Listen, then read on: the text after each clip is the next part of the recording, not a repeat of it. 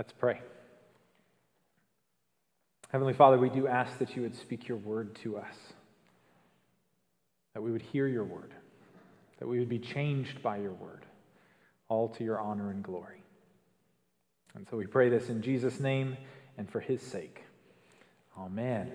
Wherever you are, would you please be seated and turn with me to Romans chapter 5, read this morning. Romans chapter 5. We're continuing in our series through, uh, we can't say the whole book of Romans. We started a little bit late in the book, um, but looking through Romans together. So, Romans chapter 5.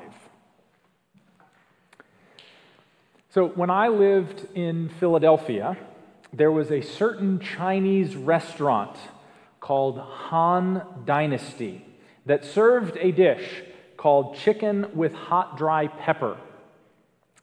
It was one of the absolute best meals I have ever had. Just thinking about it, I can remember and re experience it. It was just about the perfect level of spiciness for my taste. I would literally begin to sweat as I was eating it, but it wasn't so hot that I couldn't handle it. And uh, the result was I'd sort of get this euphoric experience because of how spicy it was. And it was also the most flavorful spicy I had ever had. And it was absolutely incredible. As the expression goes, it was to die for.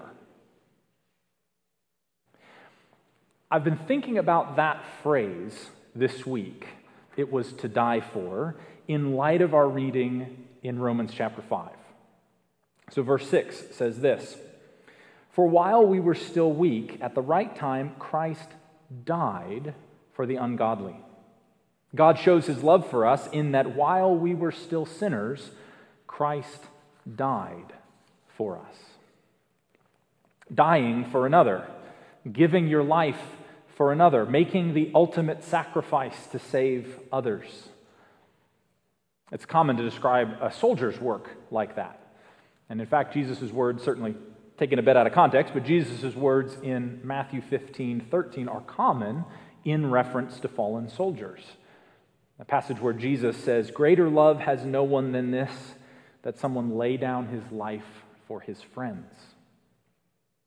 But of course, in John chapter 15, Jesus isn't talking about just anyone dying for their friends. He's talking about him, Jesus, laying down his life for his friends, the disciples. It's about him laying down his life for his friends, for us. But the point here in Romans 5 is even greater than that. Our text doesn't say that Jesus laid down his life for his friends, but here it says that he died for his enemies, for the ungodly, for sinners like us. Verse 6 again For while we were still weak, at the right time, Christ died for the ungodly. And verse 10 While we were enemies, we were reconciled to God by the death of Jesus. So we are often quite generous and sacrificial towards those we view as worthy recipients. So, verse 7 talks about the rare occasions when someone might dare to die for another person, someone we believe to be good or upright. But the fact is, we're sometimes quite generous with people that we believe deserve it or are worthy of it. So, I remember once when I was in Israel in the blazing desert sun and heat. And uh, we were all just dripping with sweat and uh, needing water. And someone opened up the sort of the, the bottom part of the uh, bus that we were traveling around in, and we realized there was water under there. So we quickly start handing out all the bottles of water, and there was this sort of slightly chaotic line that I was at the end of, and I got literally the last bottle of water and I needed it. And I was very, very thankful in that moment to have that water. But as I got the bottle, I start to open it and I turn, and immediately, right behind me, I make eye contact with the Archbishop of Uganda. And he makes eye contact with me and starts to reach out his hands. And I immediately knew that I was being asked to give up this nice cold bottle of water that I had just gotten but I needed to do it to someone that I respected. And so it was hard to give it, but I knew I could, sacri- I could sacrifice for him, someone that I respected very much. So in that moment, I did sacrifice, but I did it for someone that I viewed as worthy.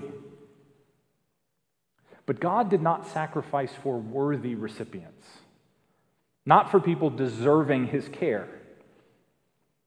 In just these 11 verses in Romans chapter 5, we're described as four different things. We're described as sinners, verse 8. That is, we are disobedient, we fall short of God's standards. We're described as ungodly, that's verse 6, that we've rebelled against God and do not follow Him as, uh, and we've refused to worship Him. In verse 10, we're described as God's enemies, that we've set ourselves against God and hold a hostility towards Him. And lastly, verse 6, we're described as weak, powerless, that our plight is completely beyond our ability to fix it, and we are utterly helpless to solve the problem that we face. But it says that God sacrificed for his sinful, powerless, ungodly enemies. And it says in verse 5 that God has just poured out his love into our hearts, even though we were at that time his sinful, powerless, ungodly enemies. God acts on our behalf and lavishly pours out his love for us, even though we were anything but deserving. That is what God does for us in Jesus. While we were still sinners, he pours out his love for us. And then in this passage, and what I want us to focus on for the rest of our time, is that Paul then focuses on a few results of that. Jesus dying for us and pouring out his love for us because Jesus, the Messiah, did all of this for us, because he died for us and rose again and pours out his love for us and justifies us and forgives us, because Jesus has done that for us, we see here results of that for us. And I want to specifically point us to three. So the first is this because Jesus died for us, we have peace with God. Verse 1. Therefore, since we have been justified by faith, we have peace with God through our Lord Jesus Christ. So, this is war language. We were God's enemies, it says. Verse 10, we were his enemies, but we have been reconciled to him. We've now, we now have peace with God because of what Jesus has done for us, and the enmity is done away with, and we are now reconciled with God because of what Jesus has done. I was reading recently about a comedian who, after his death, his hidden family brokenness became known.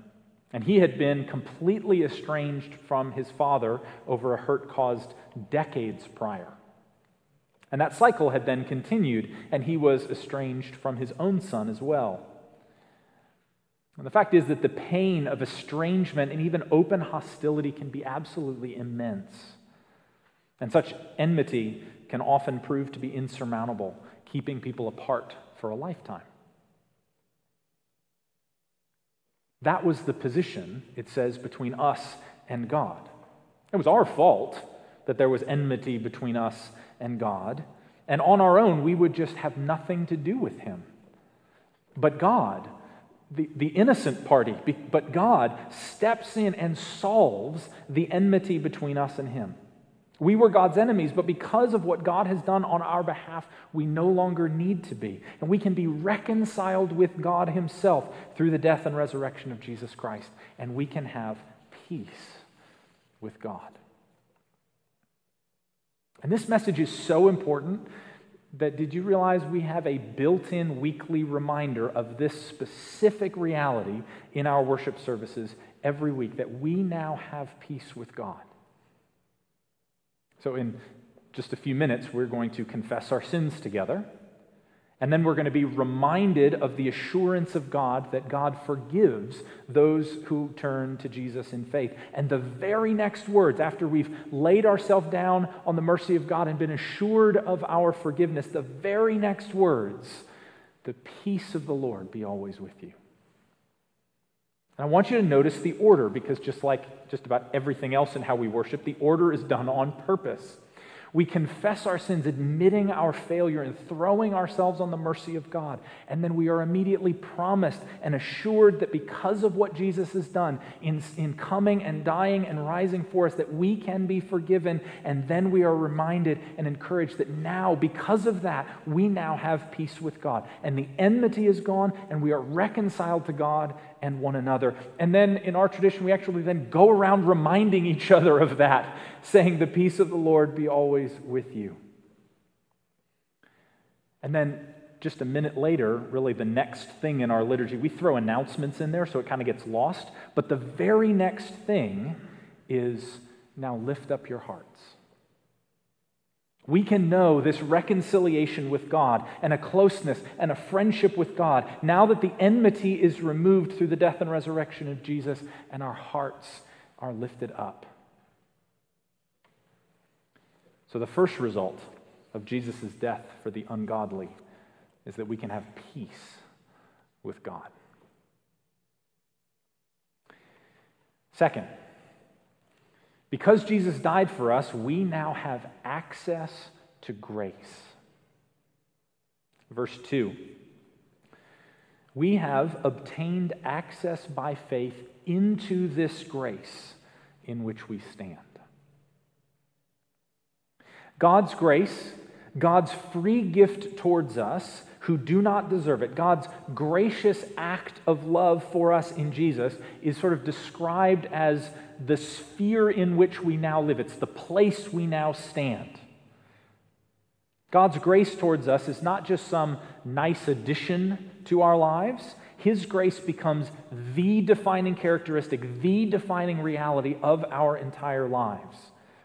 So, as it says in verse 21, a little bit after our reading for today, that we now live in the realm where grace rules and reigns. We've been transferred into a state where God's grace characterizes and defines our existence. And we're told that through Jesus' death and resurrection, we now have access to that realm of grace. And that's temple language. So in the, in the temple, there were parts that only certain people were allowed to enter. And so the farther into the temple you went, the fewer people were allowed to go. And at the very heart of it, all the way in, there was a space that only the high priest could enter. Only he had access to the place of God's presence on earth. But in Jesus, that access is just thrown open and granted to all. The doors are wide open and all are invited in, not on our own terms and not in our own way, but through the way that Jesus made through his death and resurrection for us. The doors are thrown open and all who come to Jesus in faith have access to his grace. Because Jesus died for us, we have peace with God and we now have access to his grace. And third, because Jesus died for us, we have hope. Verse 2 again, we rejoice in hope of the glory of God. And verse 9 about what it is that we hope for since we have now been justified, been made right with God, since we have now been made right with God by his blood, much more shall we be saved from the wrath of God. For if while we were enemies we were reconciled to God by the death of his Son, much more, now that we are reconciled, shall we be saved by his life. That's the hope for our future, that we shall be saved. And we know that God has acted for us in Jesus. God has proved his great love for us by sending his Son for us. And because Jesus has died and rose again, we can be assured of the coming salvation on the last day. We can have sure and certain hope for what will come. And as verse 5 tells us, if that isn't enough, we've also been given the Holy Spirit as our assurance of God's love poured out for us we know that we who are in Christ will be saved on the last day because we have the Holy Spirit in us and because we know that Jesus died for us. For while we were still weak, at the right time, Christ died for the ungodly. And we have reason for hope that what will come, that what he promises will come in the end because of what Jesus has already done for us on the cross.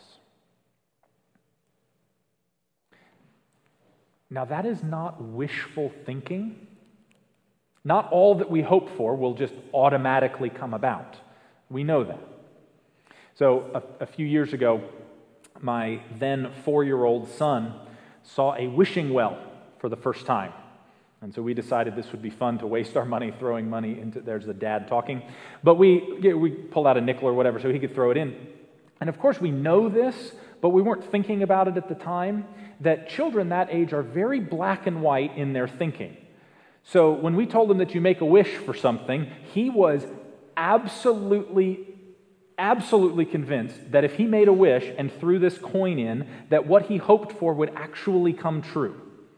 And so we all went we went to dinner and then I couldn't figure out why he wanted to go back to the wishing well. And then, so I, I took him back. I said, Sure, we'll, we'll go take a look. He really believed that what he wished for was going to be waiting for him there.